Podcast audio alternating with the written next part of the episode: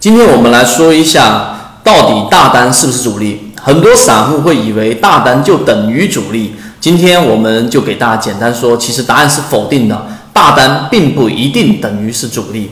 首先，我们得了解主力是什么？主力是银行、机构、券商、基金等等这些大的机构，对于股价有非常大的这一种推动力，并且它本身背后是有一个很深的一个逻辑的，这个是主力。而大单不一样，大单是可以对敲。以前我们就讲过，大单你可以把它理解为一个人在 A 点到 B 点，他走过去留下的脚印。那么通过大单你来判断，以为它是主力的话，它通过对敲，它来回的走，来回的走，它会让你以为是十个人走的脚印。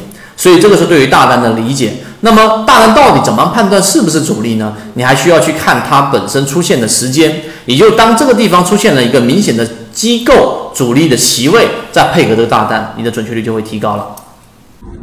今天的分享就到这里。想要加入到我们圈子一起进化学习的，可以加我的朋友圈 B B T 七七九七七，一起进化学习，帮助你用模型筛选出优质的标的，并且避免买卖点的问题以及追涨杀跌带来的风险。